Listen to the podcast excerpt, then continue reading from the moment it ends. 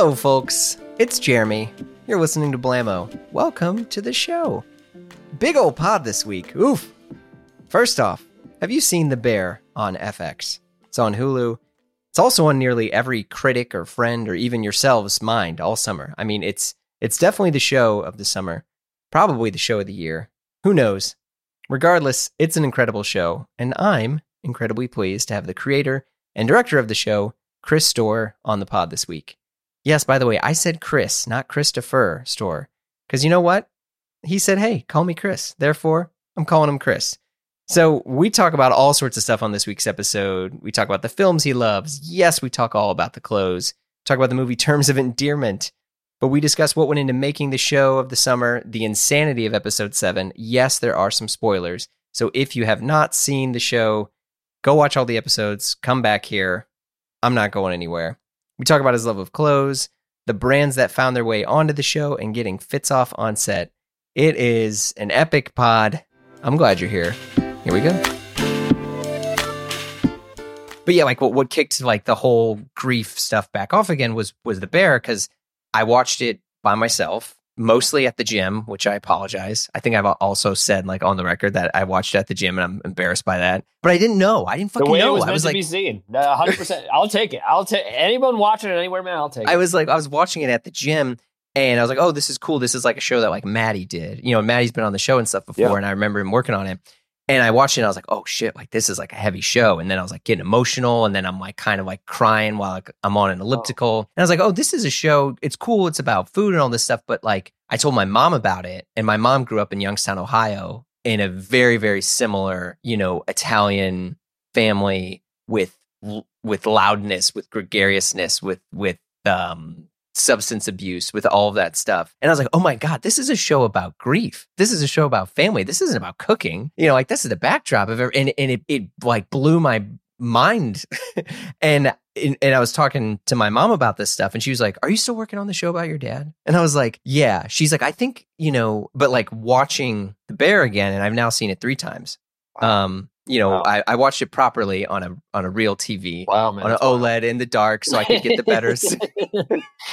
man, the, the Peloton screen or the iPhone screen, it's really fun. yeah, yeah, it doesn't. It didn't definitely didn't do it justice the first time, but um, I was like very very moved by by all of it. Uh, uh, specifically, you know, I just felt that it like rekindled the desire to connect with family and family that's lost and like and rewriting and obviously there's all this cool shit right like the, the mm-hmm. clothes are amazing you Yeah. know, you know all all that stuff but like that i think it's it's hit me harder than any other show i've watched i don't know in like the past five years at, at least you know That, that means a lot, man. I think it's interesting too because you hear it just sort of sneaks up on people. I think in a great way, whether like whether you even like the show or not. I think there's something in it. Truly, I think there's like something in it for for everybody that's ever gone through any form of whether it was a family member suffering from addiction or a disease or losing somebody's kind of suddenly, which you know both have happened in in my life and um, it just means a lot. Uh, On top of which, you know, it seems like chefs think it's okay too. Like we didn't get too skewered by by the chef community. So yeah but I mean that means a lot, man. Because I also think that the coolest thing was I think some people watched it like, "What the hell is this thing?" And then you know, like three episodes in, or like, "Whoa, it's actually different than I thought," which is kind of the highest praise you, you can get. Like I thought this would suck, and I ended up watching the whole thing, which is the nicest thing to hear. yeah i mean I, I definitely want to talk about like you and your background Yeah, yeah. but like to kind of clear the elephant in the room are you has it sunk in yet i mean because you wrapped like a year ago on this show but has it sunk No, in that, we like, dude, we wrapped we wrapped like a month and a half ago. no way Yeah, I mean, we shot it. This was um we so basically we shot the pilot. I'll walk you through the whole like the, it's funny. We shot the pilot Please. uh we shot the pilot about a year ago today. And you know, developing it was interesting. FX was great, man. Like we when we started developing this, it, you know, I think a lot of people have tried to make a restaurant show or something about it and it's proved really tricky because obviously it's you know it's a complicated thing to get even semi correctly um, but also it's you know you need a lot of characters and you need a space and you need people to learn how to do it so there's all these there's a lot of things against it and when um,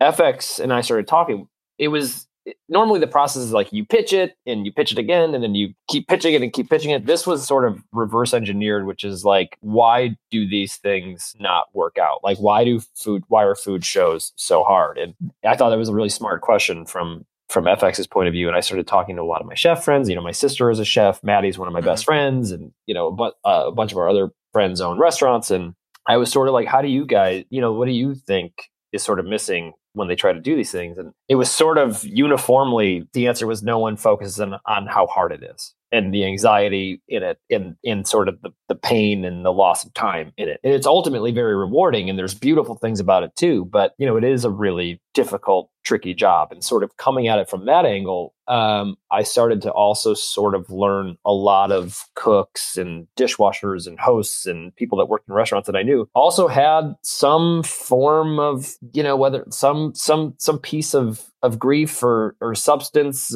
or addiction in their families like I did and there was some sort of draw to the found family of a restaurant you know like there is the family meal and there are these things sort of built into the to to the kitchens that are pretty lovely you know and also it can be a toxic culture and it can be a difficult culture but there's these things about it that are also really special and in in kind and so we started to look at it from that angle and we sort of figured out the script and we put our team together and we shot the pilot and FX was like wow this is loud and different and kind of aggressive intentionally. And I was sort of like, I think it kind of has to be because the minute you sort of stop to explain everything in a restaurant, I think you're dead. Like, I think you're instantly kind of fucked because you have to just pause it and explain too many things. And you're like, let's just throw them in. Audiences are smart. I think they'll understand, you know, the vibe. And um, so Disney and FX sort of did their thing and ultimately picked up the show. And we started shooting again the season in proper at the end of February. And we wrapped uh, May 1st and cut it. And it was on TV June 23rd. And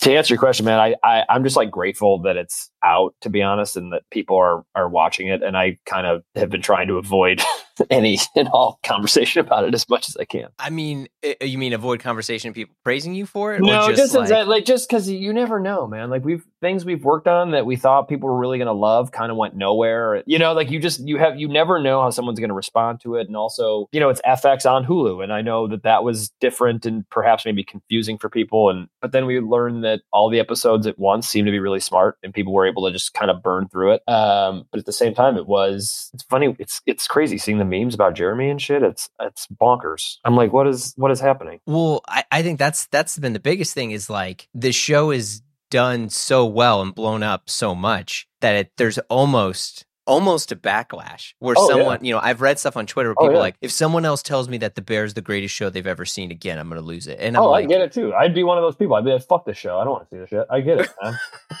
I get it. like seeing no Jeremy. Way. Like, no, dude. I mean, I get it. It's like I, I, I honestly mean it, Jeremy. Like the the best praise I've gotten, dude, is when people are like, I thought I was gonna hate this shit. I was like, and I was like, you stuck it in and you watched all eight. And, and again, like, look, we took a lot of liberties in the show too. Like, we tried to get it, you know, as I think as close as we could, authentic, you know, authenticity wise in the kitchen. And, you know, we knew that there's like a paste, they wouldn't have a pastry chef and all that stuff. But I was like, let's put all these people I love in a show because a lot of the cast were my friends. Um, and it's really funny to see like Ayo and Jeremy and Ebon and Lionel sort of all over the place because I again it really felt like we were making an independent film to it. It, it felt like just it, we made this the same way we made Eighth Grade or Ramy, sort of just like under the radar. So when I see, because you've done other stuff, this isn't your first no, project no, by yeah. any means. No, no. I mean, I, but it's not been. I don't think. Uh, correct me if I'm wrong. Is is this this is definitely the most personal thing you've ever done? Correct. It. Is, I mean, there's we try to find personal stuff in everything we're doing. Like even on Fair. you know on our our other show Ramy, it's you know it's really about Ramy's religion and how he grew up. And, you know, he's one of my best friends and learning about that through him like brought us closer in a way too and learning about it like i could relate to a lot of that stuff and was able to put some of my personality into it but certainly this one is the one that i'm like oh this is every character in this show is someone in my life to a degree where and it's also one of those things where like a lot of the most ridiculous thing or seemingly ridiculous things in the show are the truest things. And it's it's always funny to kind of try to couch that in a 25 minute quote i put comedy in quotes because i know it's not necessarily a comedy but like try to put all this personal stuff in this like moving freight train yeah i feel like it's it's definitely you know listed as a comedy but like it is much more you know heart wrenching than anything I've I've ever seen. You know, I mean, and that's wow. the thing is like it, the fact it's almost like uh like Mel Brooks has talked about like how comedy is like what keeps people alive. Like you know, it's what kept you know he refers to uh, Holocaust survivors of just like be, being able to laugh. Yeah and and and and during tragedy and being able to laugh during hard times is what brings people together. And like that's definitely what the show kind of is around. Like there's all these funny things and like Yep. Ebon Moss-Bachrach, you know, eh, all the you know, what's up you fucking replicants is the greatest like one he had a whole runner, man. There was, and it, we'll we'll get to it somewhere in, in another season. But like, there's this like there was this buried thing that didn't really make it. That like Richie was obsessed with like Ridley Scott and particularly Blade Runner.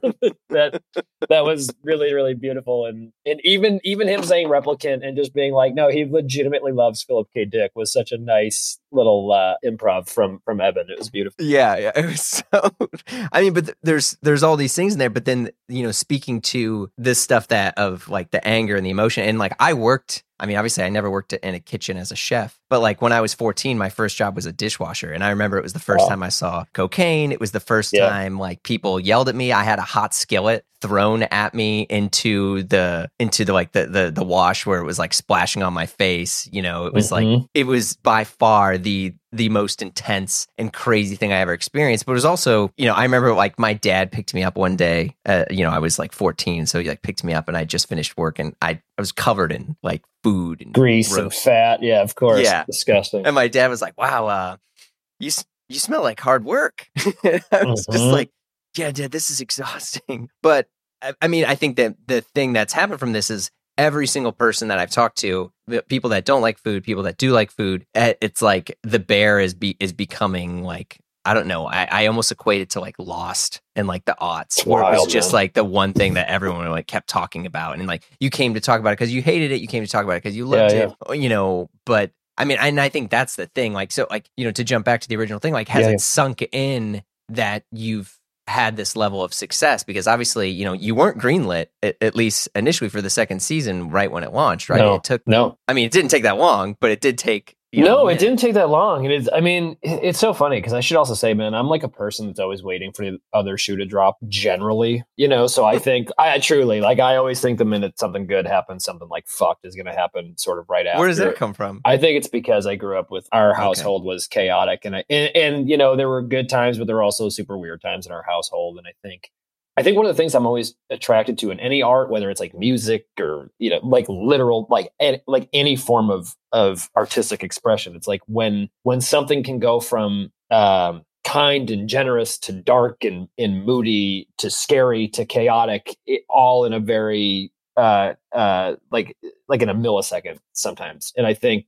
i think um the way we grew up definitely like informed the show which is you have these moments of fondness and close closeness where everyone loves each other and then 10 minutes later you're enemies and then everyone's screaming and then it feels scary and then it feels kind. And i think uh, even from an audience's point of view that can be a lot of fun to watch that if it's handled responsibly and, and somewhat correctly and i think with the show it's it's always it's it's always surprising me what people connect to because i do think there's small business people that respond to the pressures of that which is definitely something we wanted to to to capture just because i also think you know the past four years have been not great to put it lightly and i think we're also in this like never ending hellscape to some degree so we also wanted to make something that felt loud and human and even if the world of the show gets toxic or intense or gnarly there still is people being nice to each other at the heart of it at some point Mhm. which i think goes a long way um, so it's interesting the response because i'm kind of like i just can't i'm so lucky we got to make this thing truly because i know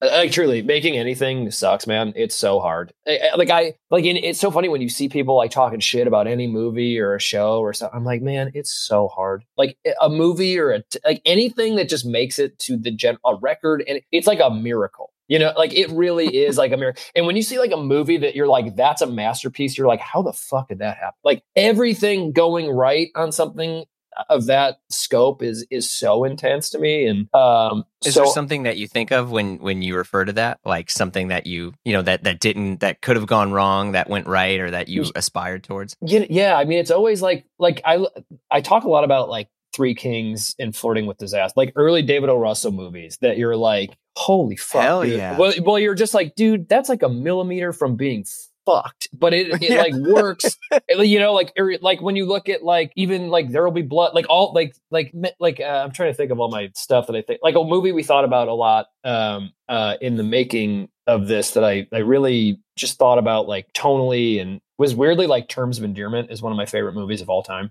And and I know that sounds like crazy, but the like when you look at Terms of Endearment and a lot of stuff that Jim Jim James L. Brooks did, man, they it goes from funny to screaming at each other and then back to calm and and he was really wonderful at putting a lot of people in the same spaces. And I think I missed that in film and TV a lot because I think um, things feel very meditative, and that's really cool. I love a lot of those shows, truly, where you're like, man, this is like a slow burn, and I love it. Um, but I was like, man, it'd be cool to make something that was kind of like maybe annoying. you know what I mean? Like maybe obnoxious and in in in in really loud, but also maybe spoke to you know how how uh, how geared up families can get and how loud it can get and how rowdy it can get. And I think um, I just think like you see these movies that are truly an inch away from utter failure, and I have all the respect in the world for them. Has has the experience been healing in any way? It has, in the sense of, I feel very lucky to have a way to channel some of the grief. Like I've had friends that died very suddenly that I didn't understand. I had, uh, you know, a friend OD'd not too long ago that was just, you know, like uh, unfortunately we kind of saw it coming a little bit. And Mhm. um, it made me realize that it was okay to not understand some of that stuff. Because, you know, I think in my experience when I've lost people, it was always, man, how did this happen? Like, could I have done something? And it, in a lot of times, I, I think it was very hard to accept. There's nothing I could do. There's not there. I if I was there, I'm not sure I would have changed it. I think it would have just been a day later. Like the, the type of pain or the type of of um, disease that they were in at that at that moment would have, I think, was pretty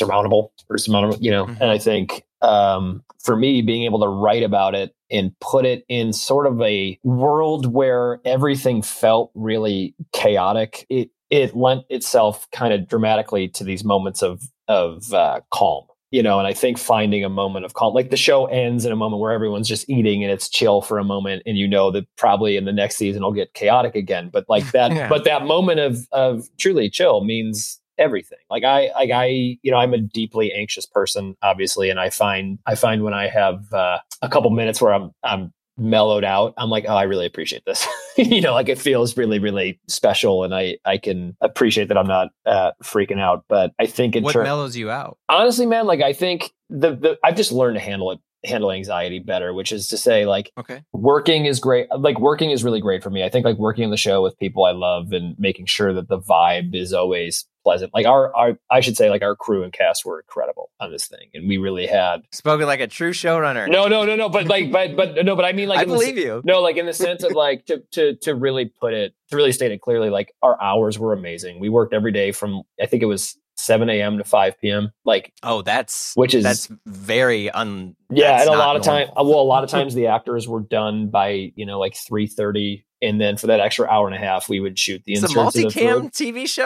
All of a No, sudden? well, what we would the thing we realized, Jeremy, to be honest, is like we a lot of what you see in the show uh, are one. It's like one take from two setups. Like we found that wow. we found that just because people were cooking and the urgency of it that that uh, the performance is always lined up really really beautifully in the sense of like man just this one setup worked and and by the way that's not saying we did one take of everything like we we Sure. definitely covered it but in the edit we were like oh i think that's why it was i think that's maybe why some of the cooking feels authentic and maybe some of the temper tantrums feel authentic is because we were like really dialed in terms of man let's just let them take that dish from start to finish and Mm. let's see how this scene plays out. And I think the thing I noticed was the actors seemed to have a good time doing that because you could get, and, it, and it, it was very tiring. But I think like instead of having them get into like a zone, so to speak, and then cut and rip them out of it, like we just kept going. And I think you really felt some of that exhaustion on on screen. And it also lent itself to a really nice sort of production flow because we'd cut and then matty and courtney my sister our, our our producers would come in sort of redo the food retouch it up or reset it and then our art department who is like fucking incredible. Like by the way we learned like day one why restaurant shows suck and are hard because you're just like oh yeah we're gonna go through like this is gonna be a mess and we have to figure out how to not torch through a ton of food and be responsible about it and kind of do the resets if in in whatever efficient way we could find. But you know by the end of that first week we really found like a really nice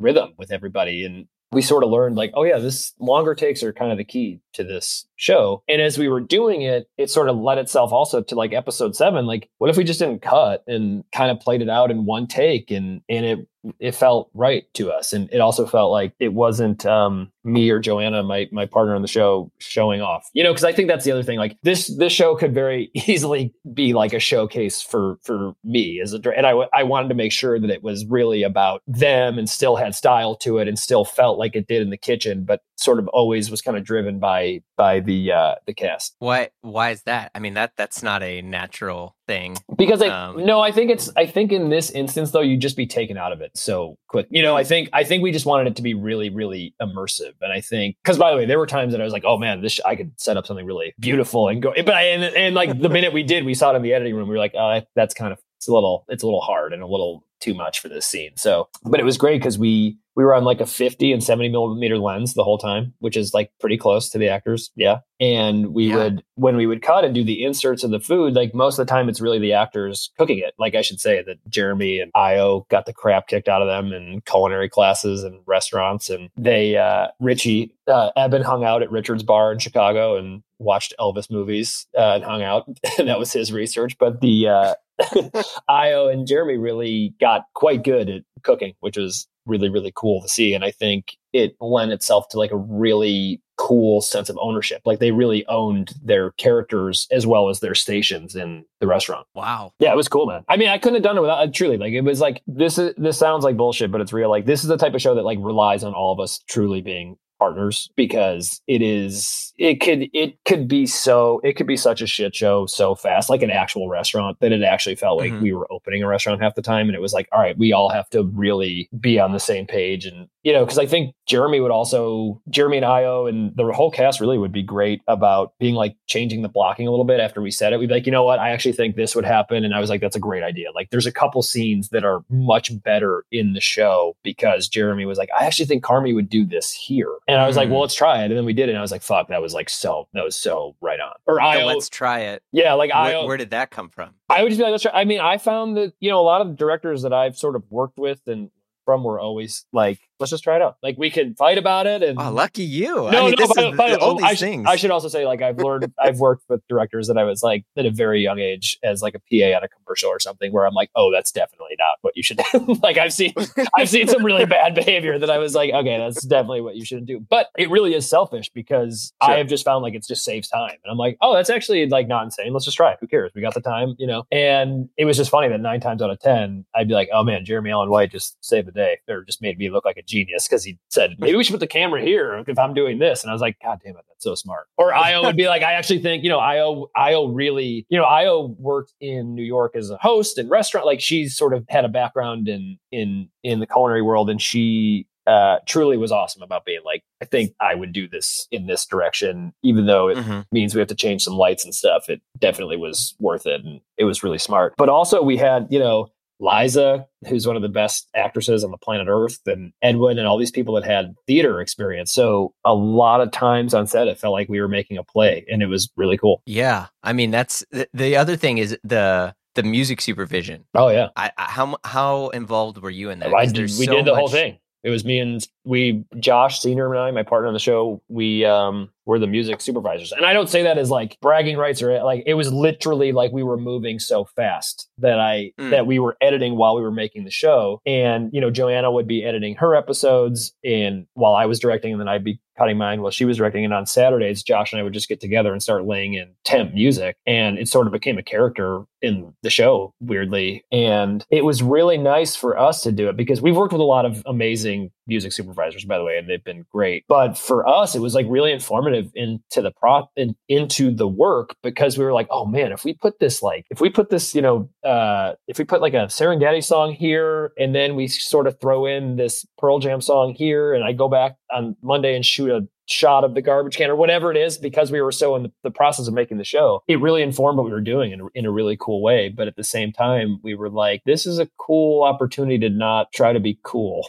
does that make any sense? Like there is some nerdy shit in this, and I it was like so thrilling and fun to me. And I think you hear a lot of soundtracks on some uh, television shows that feel like really really hip or really of the moment and we were like let's do the opposite of that Well, and most of it was Chicago stuff. I mean, Local H and oh yeah but i mean also it's so funny because i think some people were like oh man that's you know they were a little bit like is that pandering to chicago and i'm like wilco's just my favorite band in the world and it would have been that whatever city it was in has Tweedy hit you up? Oh, I know. I I've known them forever. And Susie Tweedy's like uh, Wow. Susie Susie Tweedy's. Uh, I don't know if you know. Sue is a legend, man. Like she's and Jeff too, and Spencer and Sammy have been friends of the family, but they also um they're just like special special people. I was gonna say episode seven because it's like that one long Wilco song, right? I mean, Yeah. and it's. yeah, I think you use.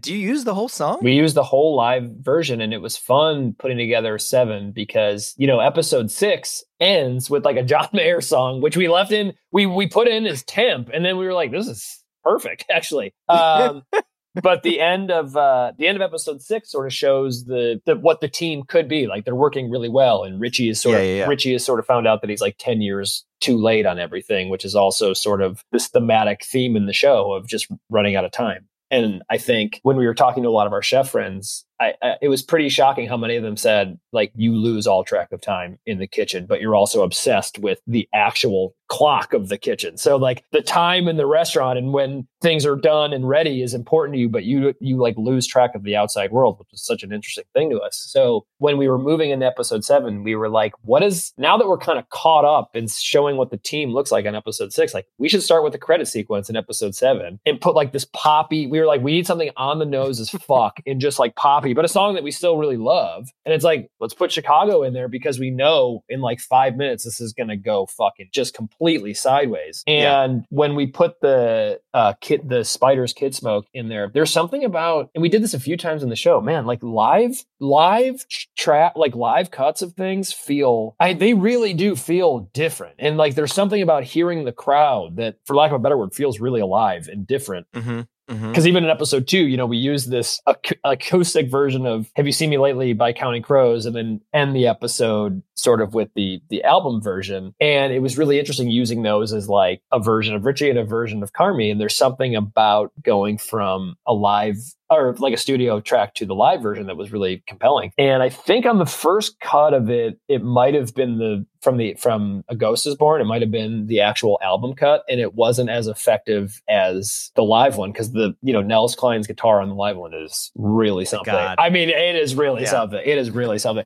and I think it was the first inkling too when we watched like a rough cut because like obviously it was it was a really funny episode to edit because it was you know pretty much just straight from camera on to and it's one shot. Yeah. yeah, right? it's one shot. And I think we did it. We did it. We the thing that was wild was we all like Joanna's script was awesome. And I was I remember reading it for that episode and just being like, oh man, if you cut, it like cuts the tension, you know, and I'm like, fuck, could you do this as a but I was like, could you do this as a oneer and not have it feel like I'm like a jerk and trying to just show, you know, shove a oneer into the show. And as we started talking to like Jeremy and Ayo about it, we were like, let's do it, dude. Like this could be sick. And we sort of sat in a circle with the whole cast and just read the script and made sure that it kind of made sense to everybody. And uh, Matty and Joanna and I sat in an office and just made sure that like the, the food side of it was relatively accurate. And Matty was like, I can't tell you how many times the caviar machine has fucked up at a restaurant and just creates hell, or the ticket machine stops printing for an hour and then all of a sudden kicks back in. Um, so we knew we had some like really inherent, like sort of juicy drama there. And uh, when it came time to do it, we were rehearsing with the actors and we were like, man, these guys are good, dude. And we were timing it and we are like, that's the appropriate length of the episode. Um, so then that was a Tuesday that we just rehearsed it all day. The Monday was when we sat in a circle and just read it. And then Wednesday we're like, all right, we're gonna we got all day to shoot it. And the first one was like a home run, dude. And it like could have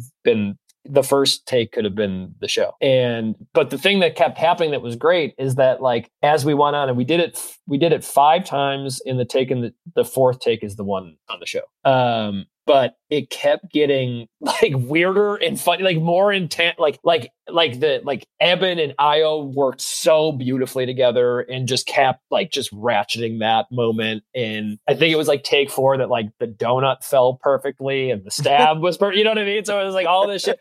But it was like it was so funny, man, because I wish we could have been just to show the actors. I wish we could have filmed like the crew watching it because again, like so much of the crew we've worked with for you know 15 years and they're like all our best friends. We love them so much. Everyone like this really I think the reason I keep saying that is like it's all it's I know that it's not always this way and like this Yeah. it was so Jeremy, it was so fun, dude. Like the whole thing was like it was a blast, and it was like, what are we doing? Why is Disney letting us do this? And the day of uh, the day of episode seven, w- like people were like standing on the side, like literally like fist pumping as it was like now it was minute sixteen, minute seventeen. Like don't fuck this up, like and and and uh, it it was so cool. It was it was truly like one of my favorite uh, memories of anything I've done. It was kind of like, you know, the the thing that was similar was, you know, Bo and I shot one of his specials, Make Happy, and there was Yeah. this like gigantic elaborate thing with the lights that was such a pain in the ass that, that we had just worked on for a year and like nailing that was sort of which which in the show seems in the in Bo's thing seems relatively simple, but it's like these little things that just are these giant victories for like a crew particularly and it was beautiful, man. Yeah, the the integration of the ticket machine Oh, it's hell. as as, hell. as like a character. Yeah, it's hell.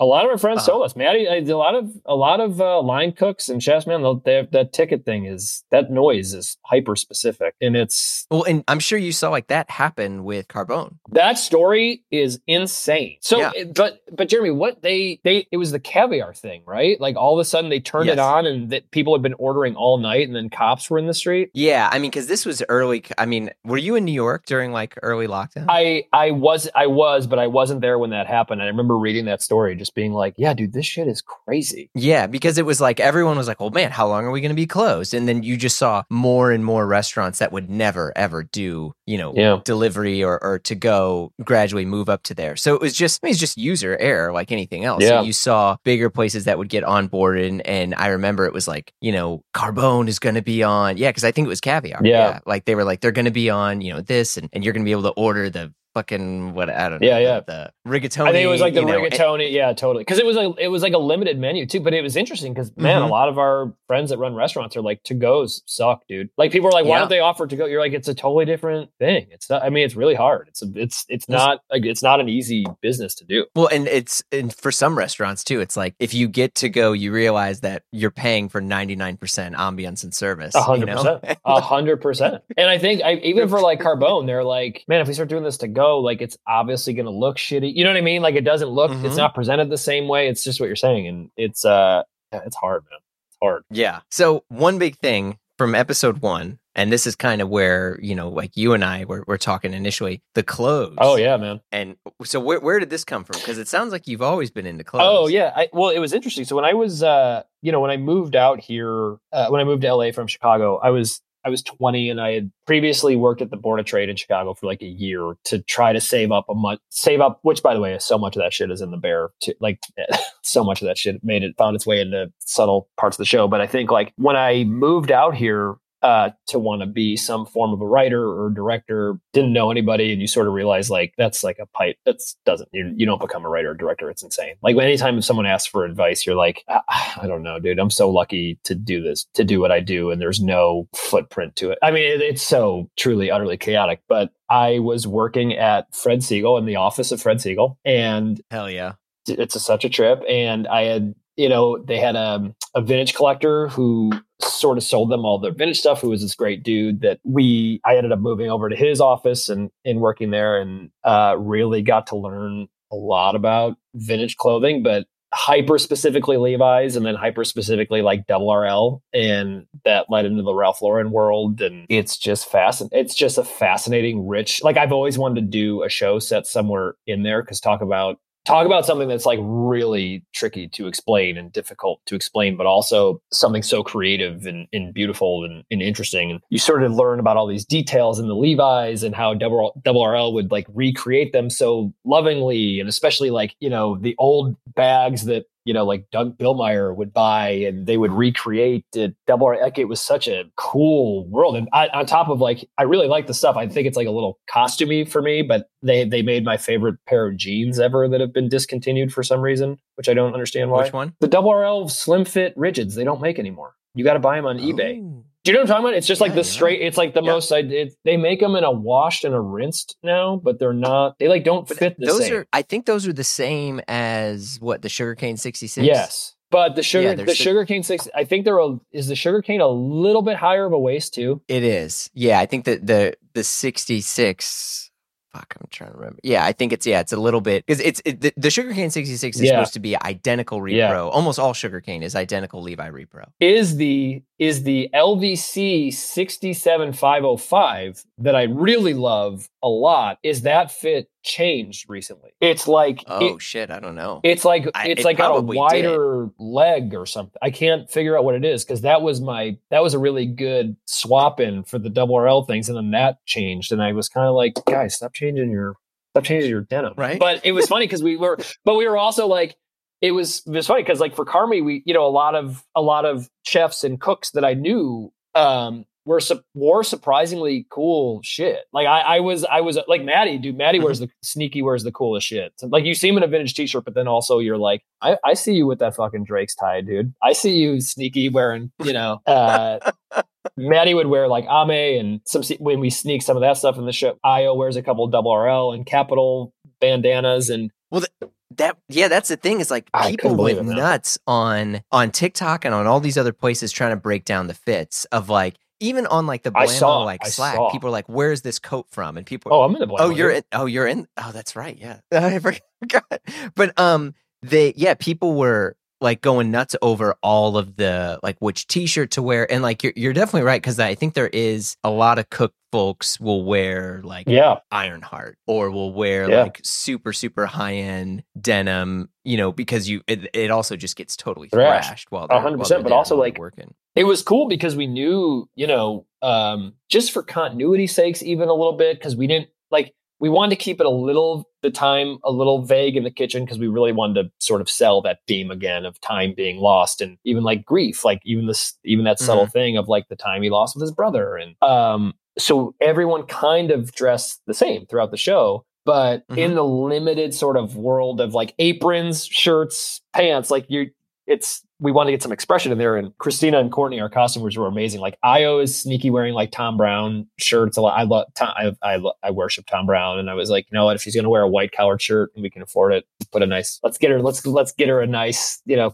that nice crisp collar. There you go. Um, which, by the way, it was funny because she tried a bunch of shirt ons, and I wanted her to be like it's all character. Like we wanted Ayo to like you know she her trajectory for the further seasons is going to be really cool, and we want her to really become this powerhouse. And it's like when you look at chefs like like Gabrielle Hamilton or, or some of these people that I really admired, like they all look really cool and like put together. There's like, and I don't mean like fancy or anything like that, but necessarily just like they they look poised and ready to rock. And we were like, it's cool to have Ayo with like a really crisp collar. And that Thom Browne shirt was really beautiful. And I know they talked a lot about the shirts Jeremy uh, was wearing, and I know Lawrence and Lawrence, and Dr. Taco are going to kill me because I thought it. I said the wrong. I I smart typed it. Smart typed on my phone. It was a Merz shirt, not the men's Brando shirt. Um, but it ended up being the Merz shirt, which looks perfect on Jeremy. oh, dude, Yeah. it it looks terrible on me. And I wanted one so bad because it's like a robust, like it is like a thick.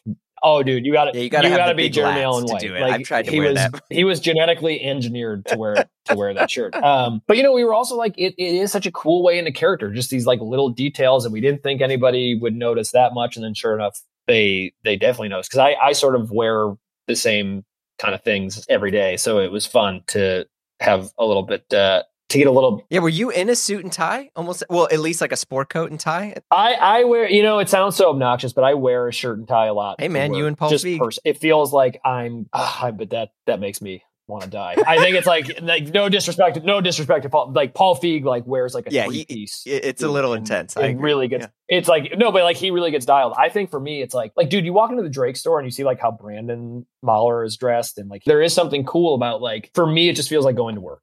I feel like for whatever reason, putting like a shirt and tie on makes me focus. Where did that come and from? Did did that exist in Chicago? Board of trade, man. I think every day at the board of trade, I had to wear the shirt and tie. You have to wear a tie to get in. I think you have to wear a collared shirt. This was like in 2000, so I think the rules. I mean, it's kind of an insane, weird rule, but because it's such a frat house. But they had to like. I think you had to. I think. I think women and men. I think everyone had to wear a, some form of a collared shirt because Hmm. you know, like you wear a trade coat that's essentially like a sport coat, um, which is like so archaic, just stupid and ridiculous. But there is something about wearing a shirt and tie to work that makes you feel like, all right, let's get let's go, let's get dialed and let's be professional and be an adult. And for some reason, that talk about curing anxiety that seemed to help me. I don't know why, but I was like, I really feel like I'm going to work. Um, Oh, And- fascinating. I truly, I know it sounds it sounds like kind of silly, but there was something about it that made me feel, I think, more professional too, and also reminded me every day that I'm very lucky to do this, and I should like take this very seriously. And there, it, I, my mom would do the same for me when I, so like whenever I would like wake up and not want to go to school and say I was sick, she would be like, "Go Yeah. put something nice on." And like to this day, if I feel like Yeah. shit, I'll like go and I'll put on like a, a sport coat and a tie. there it is. And my wife I'm 100. like, percent "Are That's by the way, that's it. No, that's it, man. That's it. Because I think, like, truly, like, I think you know, I I always, you know, I think in the morning, it's you know, the alarm goes off at like four fifteen for your like four forty five van ride, and you're like, yeah, and you're like, let's just get let's get ready. And you, there's something about putting a shirt and tie on, man. That you're like, all right, I'm gonna take this. I'm very lucky to do this. I have to take this very seriously and be very focused. And it did that. And uh, you sort of find the shirts that fit you and the tie. You know, it, it was it was cool. Well, what's the uniform now? The uniform now is essentially the uh, I got a I have a um, the the Drake's basic dress shirt is my favorite thing Mhm. there is. They just fit me for whatever reason. So it's like some form of that. It used to be uh, the um, it used to be those slim fits that I can't find anymore. So I've I've moved over to a pair of just Sid Mashburn uh uh Sid Mashburn what are they called the high twist there's some like fabric that's amazing that doesn't wrinkle it's like a great pant to wear to work Really? Oh, oh, and it's it's like a trouser. It's not. It's not the jeans. yeah no it's like a tra- it's like the same thing that they make out of like you know like travel sport coat that's like made to not get like destroyed it's like that and it's awesome to wear to work and like not Yeah, it's terribly like a hop expensive sack sort of thing. totally There's a really good fabric that we used to do when I was at the Armory from Holland and Sherry called Crispaire, which was like a really high. oh um, yes of course Yeah, th- and that that was like a thing, and it was it was always sold. We would sell them as pants whenever we would do stuff with Ambrosi. Like if you did bespoke, it's like you got to get a great Crispaire pant. You got to do that.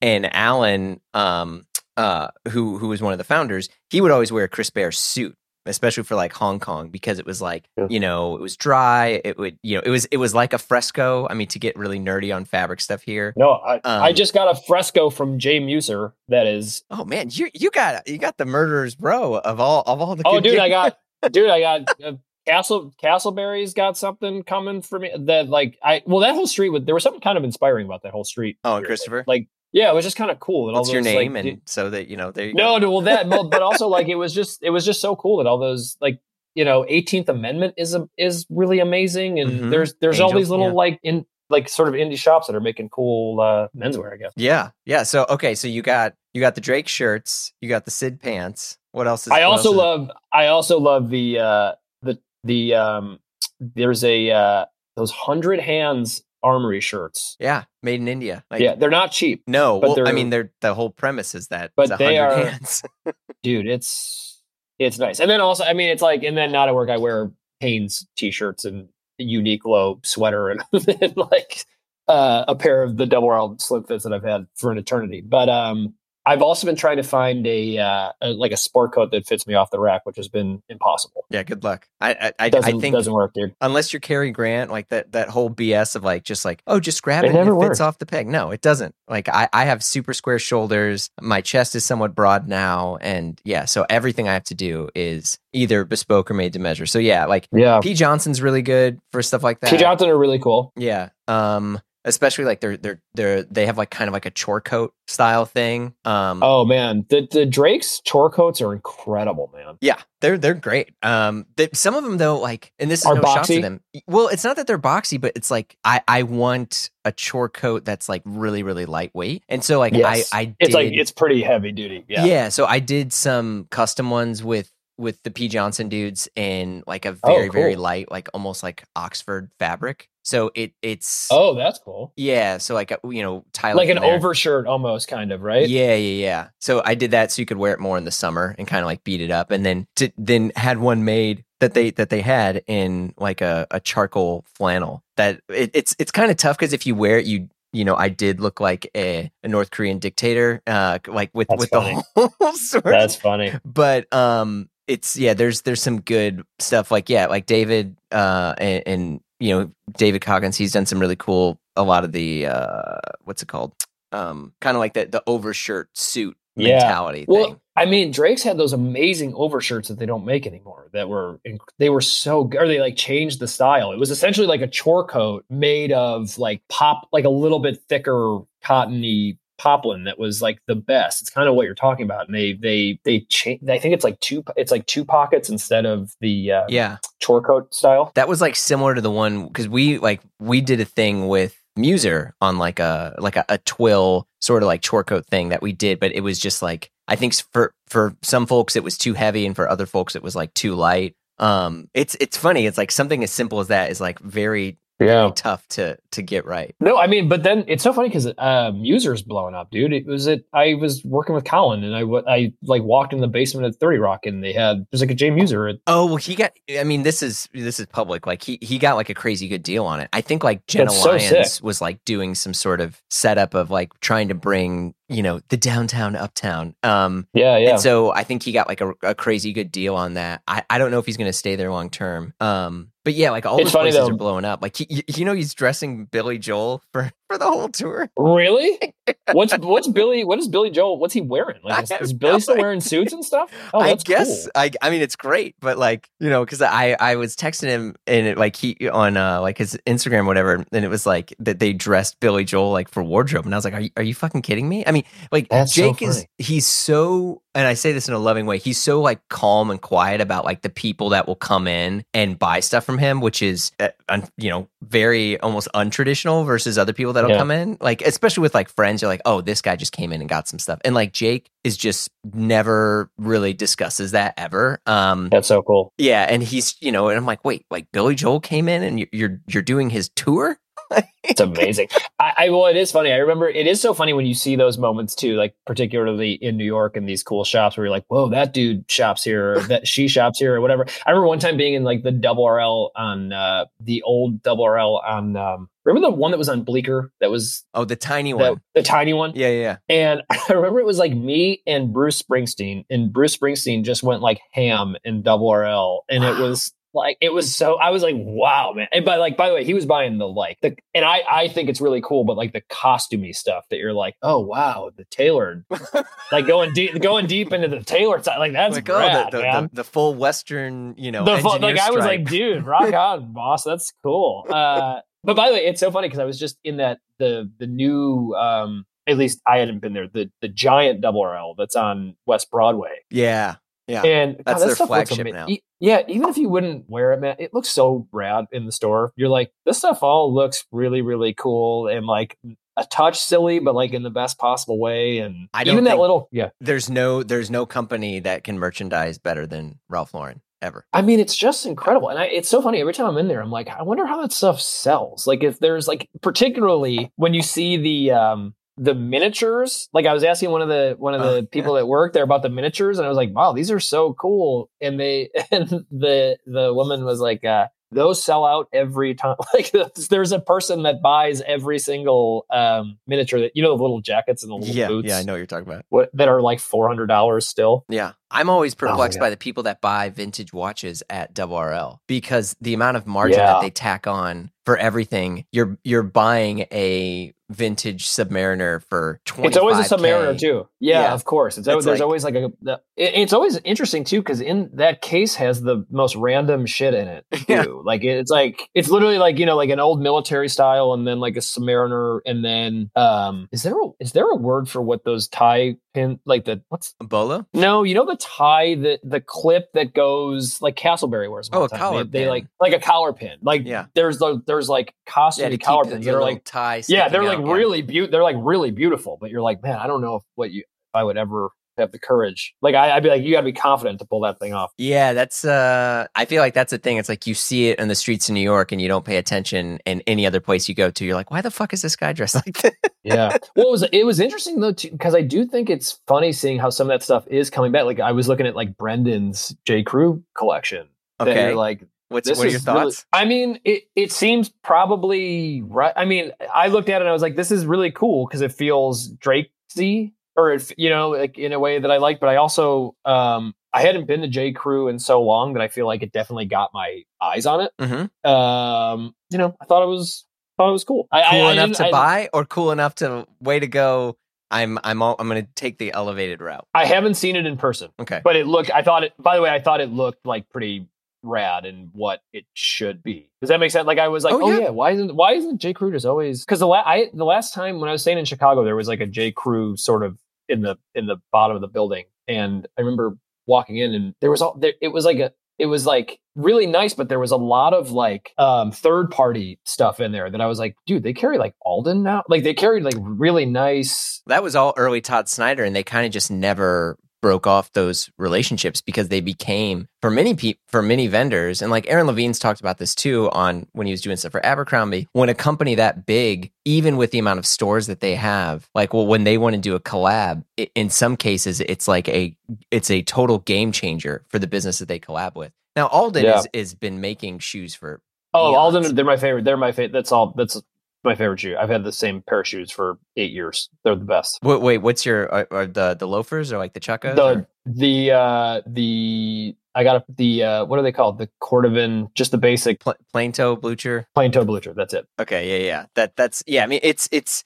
but like all that stuff. Like Todd Snyder had started super early on, collaborating with all them. But the the line, the orders that they did were so huge because I think at at, the time when Todd's, you know, and this is like some like menswear nerdery. When Todd love it. Snyder started the started doing the sort of like liquor store collab stuff with things, the biggest customer at that time for Alden was Leather Soul out of Hawaii, which is still huge. I mean, Dude, the, the Leather Soul that they the only one they had in LA was in Beverly Hills in like the weirdest location. oh yeah. but they had amazing, amazing stuff in there.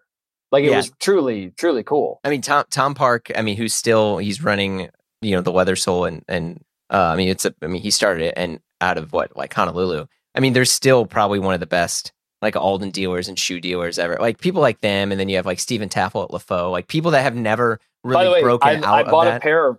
I bought a pair from Steven recently. That store is awesome. Yeah. I mean, and what's crazy is like you think of every other brand or store, like third party reseller that's been a, you know, they've always been like, we got to get into other verticals. We're going to get into others, you know, we need to have more SKUs in this. And like Steven is like, I think what the craziest, you know, if that's a thing, that thing that he did is that he started basically doing, um, like it was like consignment and resale of people's like vintage shoes or shoes that you know, that they weren't wearing. But like that's as far as he went. He just stayed like shoes is his game. That's it. You know, he worked at Prada super early on was like Wow, the number one sales Prada associate like in history. And then Uh, just started his own thing on that street, huh? yeah, I mean he's he's like old school. They don't make him like that anymore. Type of. He's the nicest guy. The- truly, yeah. like just the yeah, just the and it's funny too because I think like you know I was a big I still am like a big I was a big Noah fan and I definitely have some like Palace stuff that I really like that I have held on to, which is kind of funny because you know you'd run out of dry cleaning on set and Ayo would be like, "Are you wearing a Palace skateboard shirts from like from like 2015?" It's like yeah, um, but also when you see like kind of the the this this like him moving into to J Crew, like I'm rooting for it, dude. I, I I bet I'll go to that store and buy a ton of that shit. I'll be Well, that's yeah. People have been like all these. The amount of people I know who went and bought the giant fit chino. It's going to be they- really they- interesting. Are they like actually? gi- I the, they look really cool in the picture. I wouldn't. I, I bet they would look maybe weird on. They're well, it's funny because this and like Derek Guy and a bunch of other people have talked about it too. All all the like big stuff, like you look at like the people who embodied that really early on, um, people like Fred Astaire, where it's like Yeah. it was common to have very large pants, but they never had a super large shirt. So I mean, every like all menswear is just geometry. So it's like you do something like that, cool. Then have a have a you know not a tighter fit, but something that's not as large up on top, or you Yeah. do like a larger, you know. Um, That makes sense. yet, I, I ordered a pair of the Giant Fit. They're awesome, but they also fit a lot like a Tempo Rubato did this Officer Chino, the Yes, Swedish yes, dudes. yes. It's, it's similar to the Officer Chino, which is basically just like large and straight. Ethan, so like a little bit wider than like the double RL sort of field chino. Mhm. Yeah. Uh, Ethan from Bryceland's his his chino that he did, um, which is similar, like a similar officer chino. Uh, that like the the original armory trouser, like the the the the chino that they did, that was a thing that Ethan had made super early on, and that is all that's pretty similar to the giant fit. I think Oh, it's just cool. like people are so used to I you know uh, this is no shots but like some of the uh, previous J Crew guy was a guy who wore like tight tight tapered and then they would roll it up you know to their to their mid calf um, and, and they would like pin tuck Yeah. their pants. So it's yes, like yes. it's it's definitely giant fit to the guy who was wearing pin tuck. You know, But it's probably probably on par with like the not the field chino and double RL, but the other one. yeah, You know, yeah, there's the, like the another. larger one. Yeah, yeah, yeah. Oh, that's interesting. Well, I can't wait to see it, man. I bet it's cool. Yeah, there's Why some cool there- stuff. I the thing that we've been talking about is like there's LA's kind of a bummer shopping for any of this stuff. It's it, which I feel LA like is great for vintage and good really for like, obviously really bespoke. really really really good for vintage but um it was just funny he said like when i was in new york and walking obviously there's all these great sort of smaller shops making great things i was like why isn't there like a todd snyder for example in la like i feel like that would like clean up I mean, you think right, but it's I like guess. those the like people dress so differently out here like you cannot get drakes out here dude Yeah, no, I mean it's it's and they they looked at doing Brentwood Country Mart. I know that Michael was looking at that, you know, and then Sid moved into that spot instead. But even then, like Sid does well because they really one they're in Brentwood and like the yeah, those, Brentwood they're guy. really nice guys that work there too i mean that's a Oh. that's a oh. cool little spot yeah Yeah, I mean he does he gets good people, but like they would get it's still the kind of like lightweight hop sack sport coat and a polo shirt with jeans and tennis shoes. I mean that's like the LA guy or you Yeah. have the heavier leather jacket. I mean there's just not really much out there. It's not that there's no shopping in LA, but I think like for the stuff you're referring to, It's just that's just such a. New York look. The biggest thing that's happening and like people joke about this all the time. So it's like Noah, Ame, J. Crew, um, Drake's all of them are converging on the same style. You're swinging up or you're swinging, you know, or Yeah. you're swinging down Yeah. into being a world of chore coats, tennis shoes, Yeah. Oxford shirts. oh I'll, but also i mean drake's is drake's is getting pricey Yeah. I mean, no, no, like, no, no, like, no, no, like, it's it's interesting. Like, I was on the website the other day. I was like, man, are the the chore coats seven hundred bucks now? Like, that seems intense. I know they blamed some of the Brexit stuff for it, but I think many oh, people, Oh, including myself, like even with my like homie discount that they Yeah. loving and generously offered me at times, it's still on the higher end for me to afford. Oh, I mean, by the way, dude, I it's it's truly probably my favorite. Current, like, and when I say favorite, probably the stuff I wear the most, and I and I love it. But it's also Yeah. like, oh man, I'll have to save up for that. that uh, yeah, this this is yeah, those, those yeah those those dress shirts got a little more. I remember I remember they used to they used to be pretty constantly like 175 for a really you know, Yep. and then now that's not they're they're up there, man. What are they right now? They're okay. They're 175 pounds. I think they're like So- two, I think they're three hundred dollars now. Yeah. So what is? Uh, yeah. I mean, it's cheaper. Like the Poplin the- ones with are cheaper. Pound. Yeah, of course. Like the top ones are cheaper, but obviously, um, yeah, stuff's getting expensive, man. There's like a Dude, there's a it- pair of like chinos on there that are really really expensive. Yeah, and that's ah, that's the man. That's the hardest part with all this stuff. But at least in your case, oh my god, yeah, I'm looking at this right now. 295 linen spread collar shirt. Yeah, that's not cheap. Yeah, That's, that's not cheap. yeah. That's in my case, I don't uh, get tough. I, I don't get hooked up, dude. It's so funny. The only like I think the because someone was like, "Man, I bet you're getting like hooked up from the bear," and you're like, "Not really." I do, I do think I do think Jeremy and Ayo in the cast that will definitely reap the benefits if they they walk into uh, any restaurant that's a. Oh, restaurant. Yeah, shit. See, in my mind, the hookup is always closed. That's how I. Well, you know, It's- I- I never- Jeremy sneaky dresses really well outside. Like he he wears he wears some he, like he definitely wears some cool shit. yeah, I mean, whoever dressed him or for all the press he's done on the show, it's like pretty next good. level fits. Yeah, he's been Yeah. looking good, man. He's also like, I mean, he's gor- he's like a gorgeous human. Like he's like perfect. He's perfect size for like anything, dude. Like shirts fit him. You're like, damn, damn you. I know. It's it's such such a I know. show. I know. It's all nuts.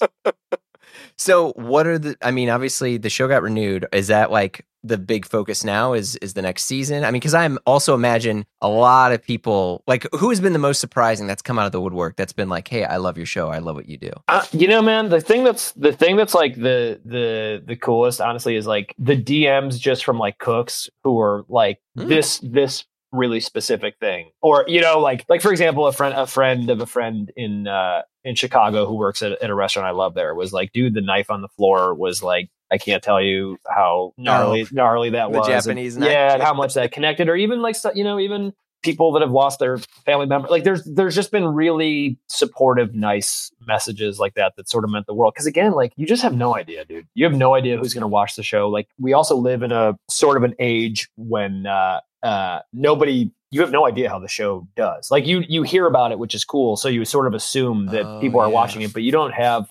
And, and again, You don't have like a sound scan. Like, Yeah, in in, like- industry. yeah. no, dude, totally. I mean, like you know, on after we did eighth grade, like we had a really great, like you know, an A twenty four obviously is the, one of the best places to work. Period. But like you have truly, I love those guys. But I think you have they give you such an you you know in film where it played, where it didn't, Mm. who was watching it, and I think TV. I know John Landgraf's been talking about this a lot. It's just less transparent, and I think because people are working out streaming and how people are consuming things. We assume it did well because we got a season two and we're grateful, and that's probably all we need to know. But sometimes you just have no idea. So to answer your question very clearly, like it's been cool just that like thankfully cooks think we got it semi you know, because it's like I can't tell you how many people before were like, Don't make a restaurant show, dude, you're gonna get torched.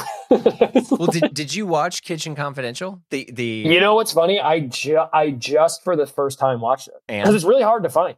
It's it's wackier than like it's no no like it's it's the tone is wild. it's very strange. no, Yeah, it I was found- not I- what I yeah. it was not at all what I was expect. Like it's like there's like there's like dream there's very strange like like love triangles and it was very bizarre. Yeah, yeah. Well, I mean, I think, uh, and and I have no knowledge of of the actual production Yeah. or writing of it, but it was like it was like someone came in for rewrites and was like, "Hey, we, let's let's put a story in here for this and this," and it's like that was never in the book. The book was No chaos and pain. Well, also, yeah, and also like from Jump, you're like that's such a hard book to put on a um, like network television. I mean, that seems insane too. Like that it was on like Fox, I think, right? yeah, yeah, yeah. I mean, like early Bradley Cooper. You know, yeah, I it's mean, all. just- but I I just watched it for the first time, and I was like, man, this is wacky. yeah, it, it's uh, it's it's yeah, wacky is a that's a wacky was the. Oh, I was like, this is just weird. So, are you are you working on the next season now, or Yeah, what I does think. that look like? Yeah, we. St- I mean, we had a pretty good idea what we wanted to do on season two, and so we're we're gonna start like a ri- writers' room uh, in proper. There's this. I think there's this one thing I'm gonna try and go do real quick in between is like a palate cleanser that should be fun. Um, but yeah, we're really we're really excited, man. It's really cool. It's also surreal. Again, just to never, you know, you never know that you'd be able to get a second at bat. So it's it's really special. And I think the cast is excited, and we got a great writers' room, and you know, knock on wood, I, I think it's gonna be a lot of fun. Yeah, and I think it, especially as you know, with what happens with your career next. I mean, I'm sure you're getting a lot of stuff from your agent of like, hey, they want you, they want to talk to you about this or this. I mean, it's, it's all well deserved. No, no, I mean, it, you know, it's. I'd rather talk about Drake's and Sid Mashburn and Palace and you know why uh, uh, why Barney's at Saks is a very strange. Hey, wait, is it Barney's at Neiman's or Barney's at Saks? Barney's at Saks. Yeah. Very strange. Because you know, in in in Well, because Barney's is a brand, but it, Barney's is a department store that people love so much it became a brand. yeah, And then they, the obviously the store itself died, but the brand itself is still means But a lot. You know, Tom a- is still a G and all that yeah, stuff. of but course. yeah. I mean, it's just so interesting because in in uh, Beverly Hills, the old Barney building just like sits there. It's just like a it's just like a constant reminder of like a weird like that whole street just feels a little like dated and strange now. Obviously, that i mean well that that's the biggest problem with like clothes and heritage is because the people like first off what do you do when like you are making clothes that are designed to not have people always buy them a hundred you know and so it's like you're always in this kind of tug of war of like consumerism and buy less but Yeah. buy better Yeah, I thought about that the other day, man. I was in last time I was in New York. I went and I um, I treated myself to a t- I, the Thom Browne dress shirt, which I love. I love them so much. Okay. They fit perfectly. the, the oxford or did you get like the uh, ox, no, the ox, just the basic. Blit, Yeah. They're I love Thom Browne so much, man. But you walk in that store and you're like, this shit is, and it. I, I say that I love it so so much. But there's stuff in there that you're like, man, that is a costume. So er, early Thom Browne, and I've told this story before. Like he he only wanted 100 Hudson to be white shirts, black shoes, gray, two shades of gray, but Yeah. like pr- primar- primarily gray. Yeah. And he was just like, "This is how it needs to be." They're like, they basically went through three CEOs and different iterations of employees that were at Thom, like Brody, who's been who's like probably one of his longest employees, who's still there, is an old friend. They were doing different versions of Thom Browne stuff because like Elton John came in there with his husband and was like, uh, I want like plaid Thom Browne shirts. I, I want this cut. I want all these things. But I, I I don't want a white Oxford. And so they were going, you know, Wow. Gambert uh, across the across the river was making all of the Thom Browne stuff. So they were like covertly making other forms of Thom Browne without Thom's knowledge. When Thom would come into the store, they would be hiding that stuff. And- Whoa. yeah, yeah. This is yeah, it's totally true. And it was like always super weird, but like the the it spoke to the fact that like the consumer loved the brand, but the the artist at the time was unaware of like how people wanted to engage with his brand. Wow, and I think oh, like that's, that's, a very common characteristic amongst all clothes and designers. And it's not that like Thom Browne is like bad or anything. I think he's a genius. I think he's you have to be a strong visionary to to make great creative work. yeah. But I think you also have to be aware of what people want and the compromise you might have to make with your art to make a living off of it Yeah. because I think that was the tough part with him is like obviously the the you know there was a lot of debt that was happening. The suits were too expensive. Rocco was making it that all the stuff that they wanted, but like people wanted color, people wanted loud Yeah. stuff, and it you know, and then obviously they eventually did sweats, and when they were bought by I think Crown, which was the Japanese company, Yeah. that was like the number one thing is they're like we're going casual, we're making sweats, we're doing all this. Everyone in Korea loved it, everyone in Japan loved it, but like for him, like the essence of Thom Browne is either circus stuff that's like, Yeah. wouldn't it be cool? The world's a stage. To it's a white Oxford, it's a great Yeah. suit.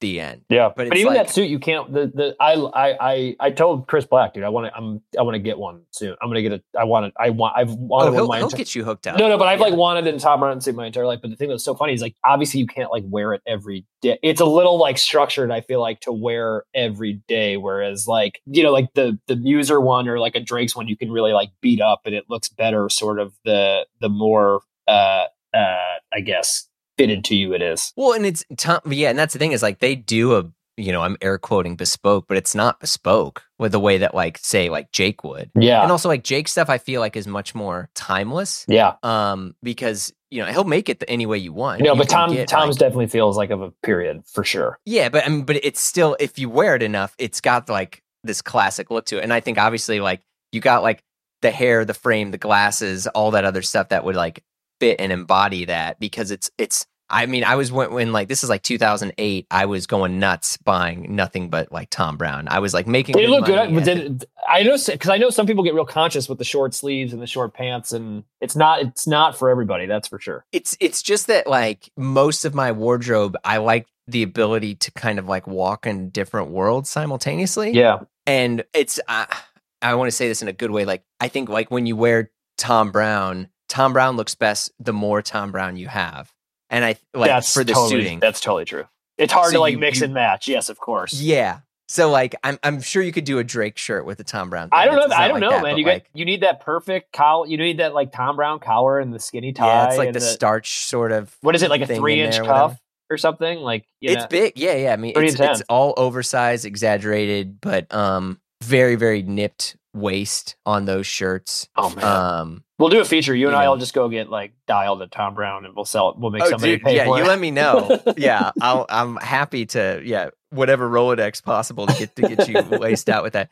It's the shoes though. The original ones were the Tricker's. I love them. So, I, the one with the crepe sole, I love. Yeah, so so then they moved to Sanders, which was great because they were able to one actually like make more money off of the shoes because they were fifteen hundred dollars shoes, um, made by Tricker's, paying landed at like six hundred, seven hundred dollars. So there wasn't even enough when they were wholesaling it. Wow. But they had the metal taps on the toe and the heel, so Yes. everywhere you walked, and I slipped down like a flight of stairs trying to get on the subway with the stupid fucking heel taps. Or you sound you sound like Lee Marvin and Point Blank, like they can hear you coming like like you know miles away. Oh yeah, like I mean, because our office was on Hudson Street at Beggars, and so I was Oh, like strolling in with the stupid Samsonite briefcase, you know, like They're like, this guy's So- confident, confidence, man.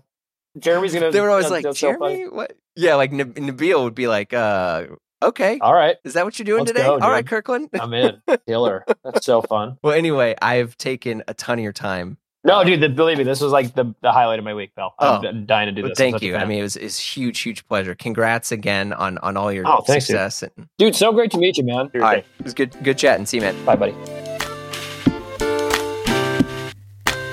Thanks so much for listening. You've been listening to Blamo. We're edited by Amar Lull, our music by Breakmaster Cylinder, and we're produced by Blamo Media. If you like the show, tell a friend. Give us some good vibes. You can follow us on social media at Blamo Podcast or send us an email at info at blamopod.com. If you want to hang out with us and join the Blam fam, please do. We're over at patreon.com forward slash blamo. And that is our members only group where we have tons of exclusive episodes, new series, our Slack group where we're talking about clothes and watches and all sorts of fun stuff all day. There's travel guides in there now. I mean, it's it's great. So check it out and thanks for listening. We'll see you next week.